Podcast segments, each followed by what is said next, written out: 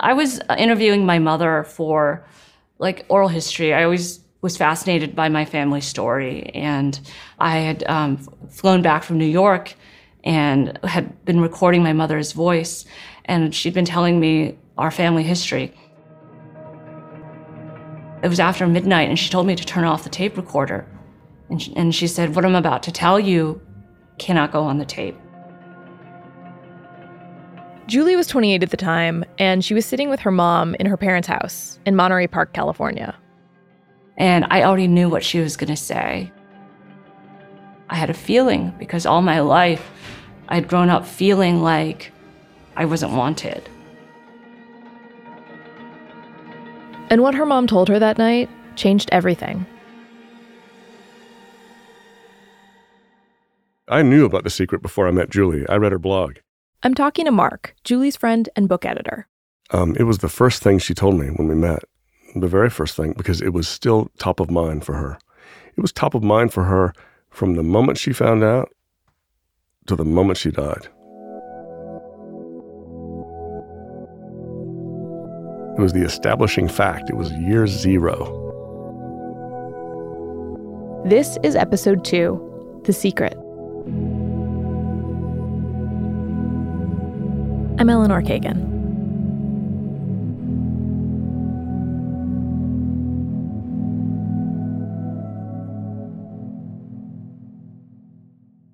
It all starts with Julie's grandmother. She was born in Hainan, an island off the southern coast of China. When she was a teenager, she was brought to Vietnam as part of an arranged marriage. And she hated her mother in law, who was also, you know, was controlled her life and you know, when she was younger and, you know, she had to take care of her mother-in-law's other children, mm-hmm, mm-hmm. you know, so her husband's siblings. Yeah. So she would, she even breastfed one of them. I mean, my grandmother hated her mother-in-law, my great-grandmother. Eventually, Grandma has five sons of her own, and Peter, the oldest, is Julie's father. He meets Anne, Julie's mom, and they have two kids, Lena and Mao. The Vietnam War ends in 1975, and then the country is thrown into total chaos. And it's during this that Julie's born in January of 1976. She's born blind from cataracts, and there are no doctors left in the country who'd be able to perform surgery on her. They've all fled. Communist forces are pouring down from the north, taking over villages, and people are escaping in droves. Julie's family stays as long as they can, but finally, they decide they need to go too. Do you have memories from the boat? Mm-hmm, sure. You do. Mm-hmm. You were two and a half. The, the, cataracts were not. It's not a. It's not a dark blindness.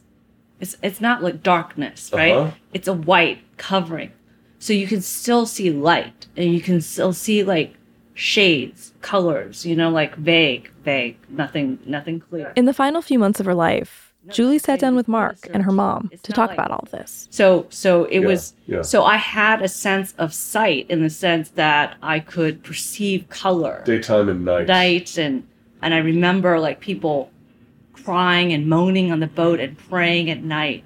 Oh, and looking hear. up at the and I can hear, right? So I can hear the I can I, and I can see in the sky like everybody staring up in the sky. The fishing boat was packed with 300 people, and it was small 50 feet long, 12 feet wide, and it's constantly leaking. It is a tiny, rickety wooden bowl.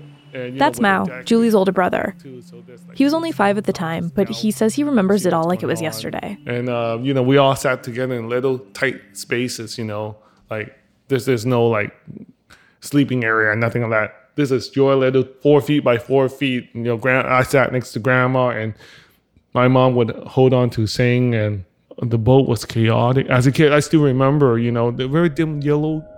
So there she is. Julie's two and a half. She's surrounded by 300 other people, and they're floating in the middle of the ocean. When the food's running out, the water is running out. You know, the second day, Julie crying, the crying, then, then my mother in law so angry. That's Anne, Julie's mom.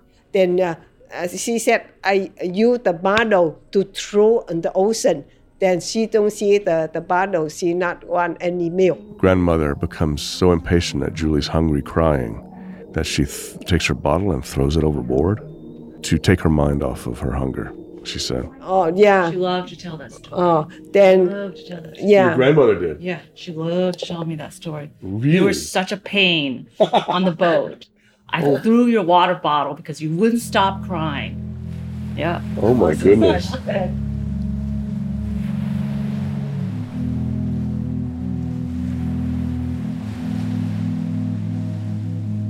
So eventually they land in Hong Kong and spend the next nine months in a refugee camp. Then the United States Catholic Charities sponsors them to go to California, and they wind up in Los Angeles, in Chinatown, 11 family members in a two bedroom apartment. Anne channels all of her energy to getting Julie eye surgery. She finds an interpreter and convinces a doctor to take on Julie's case, even though they don't have the right insurance to cover it. And Julie gets the surgery. But it doesn't totally work and Julie would be considered legally blind for the rest of her life. in a lot of ways, it was a very lonely childhood because of the, the vision issues I had. Um, nobody understood what it was like to not be able to see um, like everybody else and to be excluded. You know, my cousins would all uh, go to the movies, and my uncle wouldn't take me because he said, "Why? Why take her? She can't see." Or my sister and my cousins all got to visit our relatives in San Francisco, um, but my mom wouldn't let me go. And she said, Your vision's not like everybody else's. No one's going to take care of you. And that was very devastating uh, at a very young age to feel so excluded and to feel like something was really wrong with me. The happiest times of Julie's life are the summers that she spends with her siblings and cousins. My name's Carolyn Hendley, and I am Julie's first cousin, but we grew up together like we were sisters. I'm Nancy uh, Ramos, and I am Julie's. I'm also Julie's first cousin, but I think I'm her favorite Please. because she tells me secretly every day. it's true. I am her favorite. When am I going to get to introduce myself? Ooh, right now. My name is Lena Yip, and I'm Julie's older sister, and I live in New York. I don't know. Carolyn read them too. Yeah, Two weeks before Julie dies, those women are in her bedroom talking about those summers. Yeah. Should we talk about the pool? So Nancy lived in this um, condo complex that had a communal pool, and we could use it whenever we wanted to, basically, This was in Monterey Park. in, in Monterey Park, California. Our grandparents lived with Nancy and her family. And so, what do you do in the summertime? We didn't have summer camps. We didn't have any of that luxury of summer camps. So, we just hung out and it was free babysitting for, you know, for our parents. And so, we'd go swimming at the pool. But it's shocking, shocking what our parents did because they would just let us go swimming at the pool unsupervised. None of us knew how to swim. We just go and hang out of the pool and like eventually somehow we figured out how, how to swim. We learned how to swim. We taught ourselves how to swim. like the idea of it today is like it's crazy. My kids can swim today after many lessons. My kids are swimming, but I won't I won't leave them unsupervised at any pool. And, And then- you guys know how you guys learn? Oh, it was with the uh, The with a cousin. Olympics. Oh. The Olympics. We were watching the It was Olympics. and they were- 1984. It was 1984. Oh, the synchronized swimming. we would pretend to synchronize swim. That's right. And we were watching Esther Williams at the time because Lena liked to Oh, watch we a lot of the classic American Yes. movies. Um, and right. we were so infatuated with with the idea of synchronized swimming because we thought it was so graceful. It was like everything we were not. You know, after swimming um, in the pool, we would come back, and Grandma, our grandmother, Dripping, soaking oh, wet, soaking wet. trampling all over the house. Yes. And, And- and wet Yelling at us. Grandma would be yelling at Oh, you. yell at us. Oh, Getting the house all wet. You're getting everything wet. What? Go take a bath now. you messy. But If you think about imagine it, how it many was just her. her and how many of us and there was were like there. eight of us running uh-huh. around at different ages. You and know, we were like- all screaming and loud, and it was. And Grandpa didn't do anything. It was all Grandma. I don't think Grandpa was home. No, he was. He would. He was home. He was home. He just sat around. He just sat around, watched TV, mm. and Grandma was was the one who had to take care of all of us. And then Oh, her special top ramen noodles. Yes. those were oh, I good. love. she had I so love she her. would have to to feed these eight kids who were va- ravenous from being in the pool for hours. For eight hours. And we would come in and grandma would make like a big pot of this instant ramen noodles and she would dress it up with all her you know things with Like meat and and meat and all and vegetables. Tomatoes. Yes. I remember tomatoes and, and green vegetables. Oh, I love those ramen. And then we'd come in, you know, all noisy, screaming, laughing. And then she'd say, I remember, I remember she's like, you ladies, you should speak like young ladies and act like young ladies. Then she'd turn around and start yelling. and she just ruled the house, you know, with this iron fist. And anything that went wrong in the house, she fixed it. If somebody was having an affair, for example, what? She fixed it. I'm just giving an example. That's a pretty dramatic example, That's a Julie. I shitty was like, I was like, what? What are you No, but she suggesting that- here? She is that dominant yeah, where she, she- gets into your private matters. She's a matriarch. Whatever she says goes. And so she would rectify things that she thought needed to be rectified.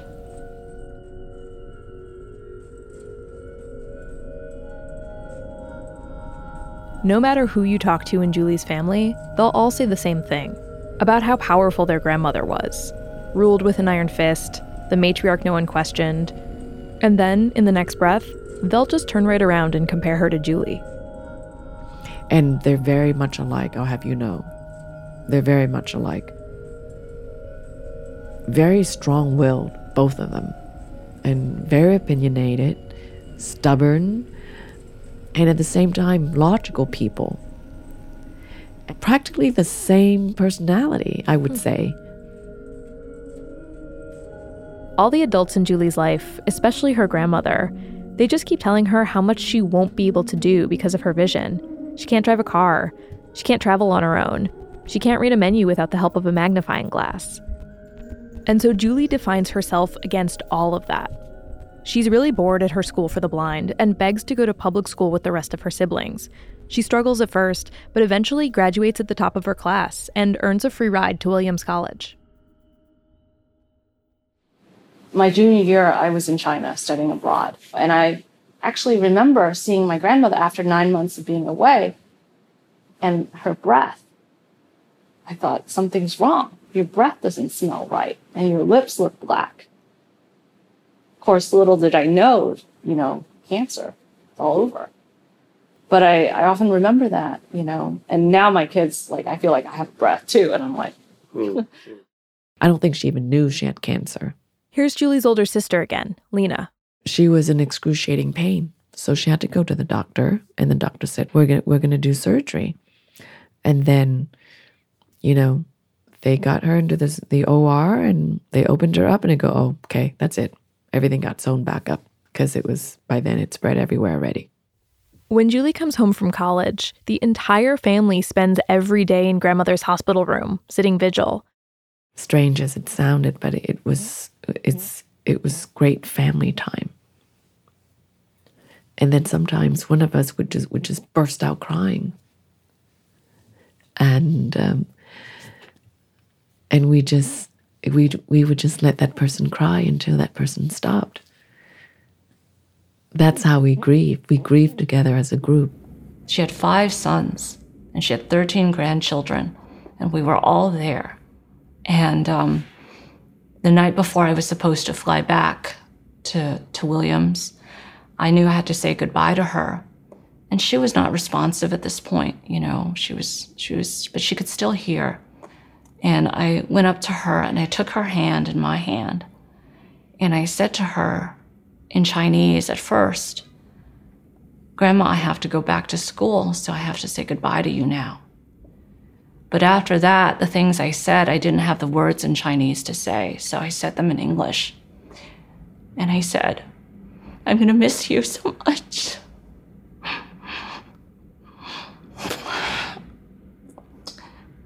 And that I love you. And I will make you proud of me. So, um, and I turned around to leave, and um, suddenly I heard sort of this uproar, kind of more crying in the room. And my dad, he put his hand on my shoulder to force me to turn back around.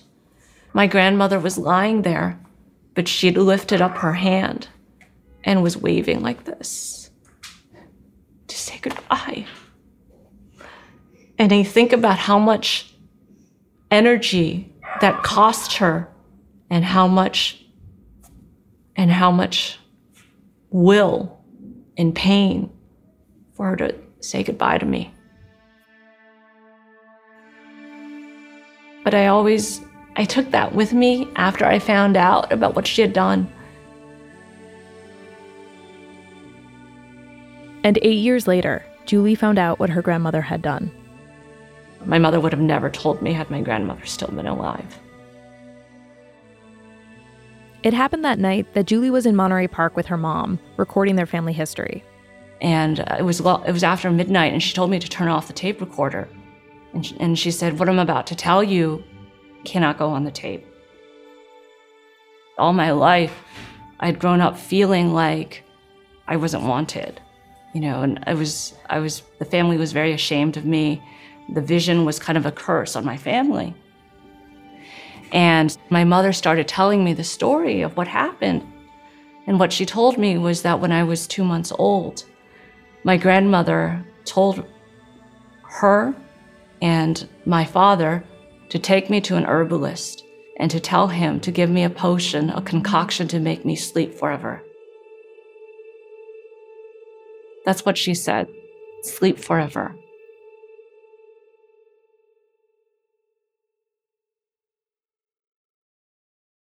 So, in Chinese tradition, the mother and baby spend the first month of life together in a room, away from everyone else.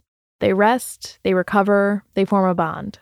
At the end of that month, Julie's grandmother is finally allowed to take her out of that room. She carries her to a window to see her in the light. And when Grandma looks down at Julie, she notices that Julie's eyes are milky and opaque. Her grandmother waves her hand in front of them, and they don't follow. And in that moment, Julie's grandmother makes a decision. Because she was the matriarch and she was the most powerful person in our family. She felt that since I was blind, I was doomed to a life that was not worth living, uh, that I was doomed to, you know, life without children, a life without a husband, because nobody would want me. Early one morning, Anne and Peter dress Julie in rags. They get on a bus to the nearby city of Da Nang. They're carrying gold bars, treasure that grandmother demanded they take with them to pay the herbalist. Throughout the two hour journey, Anne's looking around at everyone else on the bus, and she's furious. For them, it's just a normal day, but for her, it's the worst day of her life. In Da Nang, they find the large concrete building where the herbalist lives. They walk up to the fourth floor, and soon they're standing in a one room apartment. It's lit by a single kerosene lamp. The floor is strewn with the bones of dead animals. The wall is lined with drying herbs and spices. The whole place smells like dirt. The herbalist assumes they're there for medicine to help Julie see. But Anne and Peter make it clear to him what they're asking him to do is to end her life. Before they even offer him the gold bars, the herbalist says no. He said, I, I won't do this kind of dirty business. And so my parents went home with me still alive, and my grandmother was still very angry. She was really mad that her wishes were not obeyed. My mother said she would have found another way, but what happened was my great grandmother found out, her mother in law. Her mother in law. She was the woman who made Julie's grandmother's life miserable all those years ago when she was first brought to Vietnam.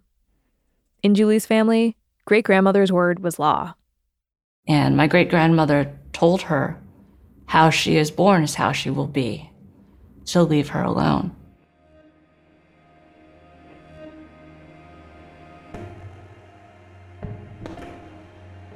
Anne carried that secret around for almost 30 years, until that day she told Julie to turn off the recorder.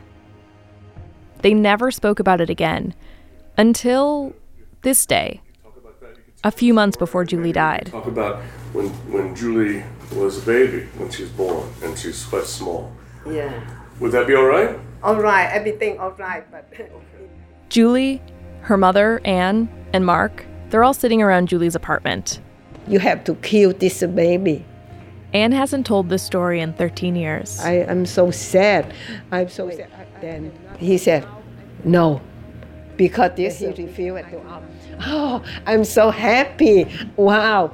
Wow. So the great grandmother say it's okay. Oh, everybody listen to her.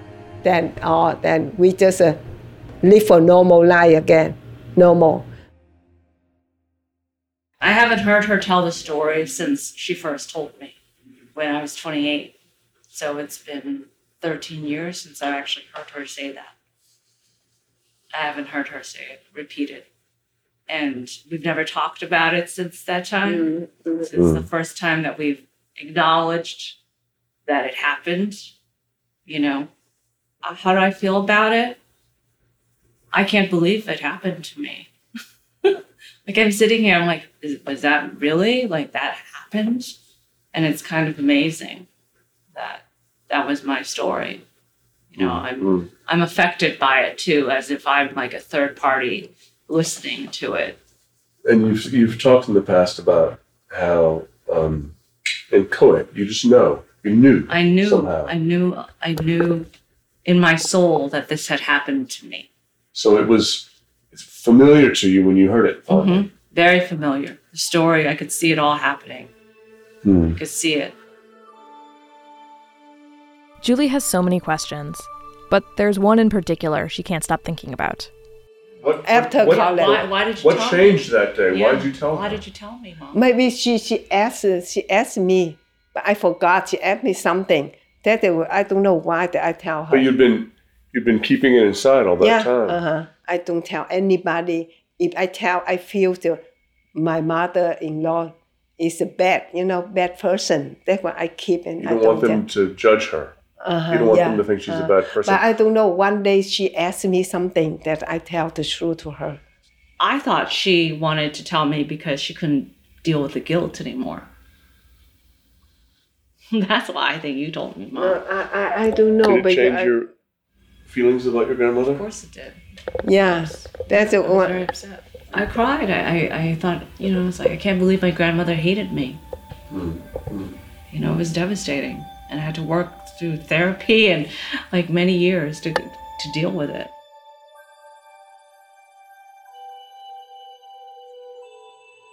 And The mother-in-law not love her and love her, not for a long time. Yeah. Later she but she loved the mother-in-law a lot because she she don't know something Julie happened loved like her that. grandmother. Yeah, very But, grandmother. said, but her grandmother didn't love her. Is that what you said? yeah.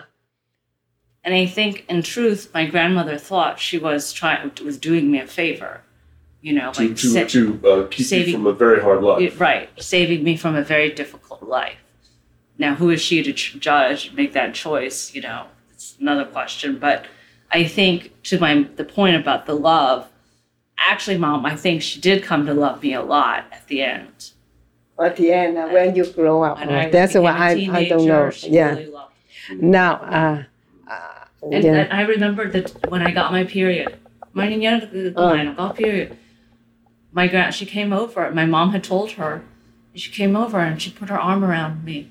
And she said, "You're a big, you're, you're a young woman now." And that was her greatest fear that I was going to be this like crazy, like blind girl who couldn't take care of herself, like you know, like couldn't be a mother and a and, and a woman. Oh, you know, yeah. and here I was, like I was a I was a woman, you know, I had grown up and had met, reached this milestone. You know, she'd call me all the time, like, "Did you eat dinner yet? What'd you have for dinner?" You know, like she checked on me all the time. So she did come to love you. I, I, I believe so. I really do. I mean, I, I've come finally come to peace with that. I don't know that everybody would be interested in in doing the work to redeem her the way you did. because I know I'm going to see her. Do you want to talk? Do you want to talk more about that? what I, you know, I believe in an afterlife. Mhm. I believe in spirits. I believe I see. I will see people again, and I think I will see her. Are you ready? I'm ready. I'm ready. I've been ready for a long. Time. I've been ready for like 13 years. I've been preparing myself. you know, to have that conversation with her. and to to confront you, her. And you think that will happen? I do. I do. Yeah. I think she's waiting for me. She's waiting for you. Yeah. And I'm looking forward to it.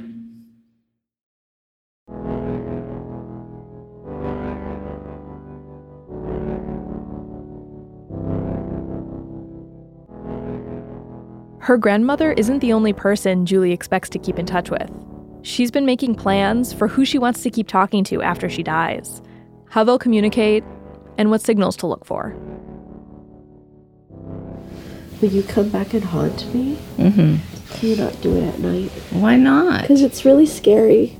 Mm. Do it during the day when I'm watching TV. I've told everybody though that there needs to be a special signal. Flickering the TV. No, like it has to be a special signal. Sing. like unflickering. Okay, like so that you know, like it's unmistakably me. Next time, Julie says goodbye. This show is hosted and produced by me, Eleanor Kagan. Our producers are Jess Hackle and Megan Tan. Joel Lovell is our editor. The executive producers at Pineapple Street Media are Jenna Weiss Berman and Max Linsky. Special thanks to Henry Malofsky for the conversations he had with Julie early on in this project, and to Leela Day for her help shaping episodes towards the end. Our music was composed by Glasser, with sound design and mixing by Hannis Brown. Julie's memoir, The Unwinding of the Miracle, is published by Random House and available now on Apple Books. Get it at apple.co slash Julie Yip. Thanks to the Yip family, the Williams family, Mark Warren, Andy Ward, and Lee Marchant. And Julie, if you're listening, thank you for sharing your story.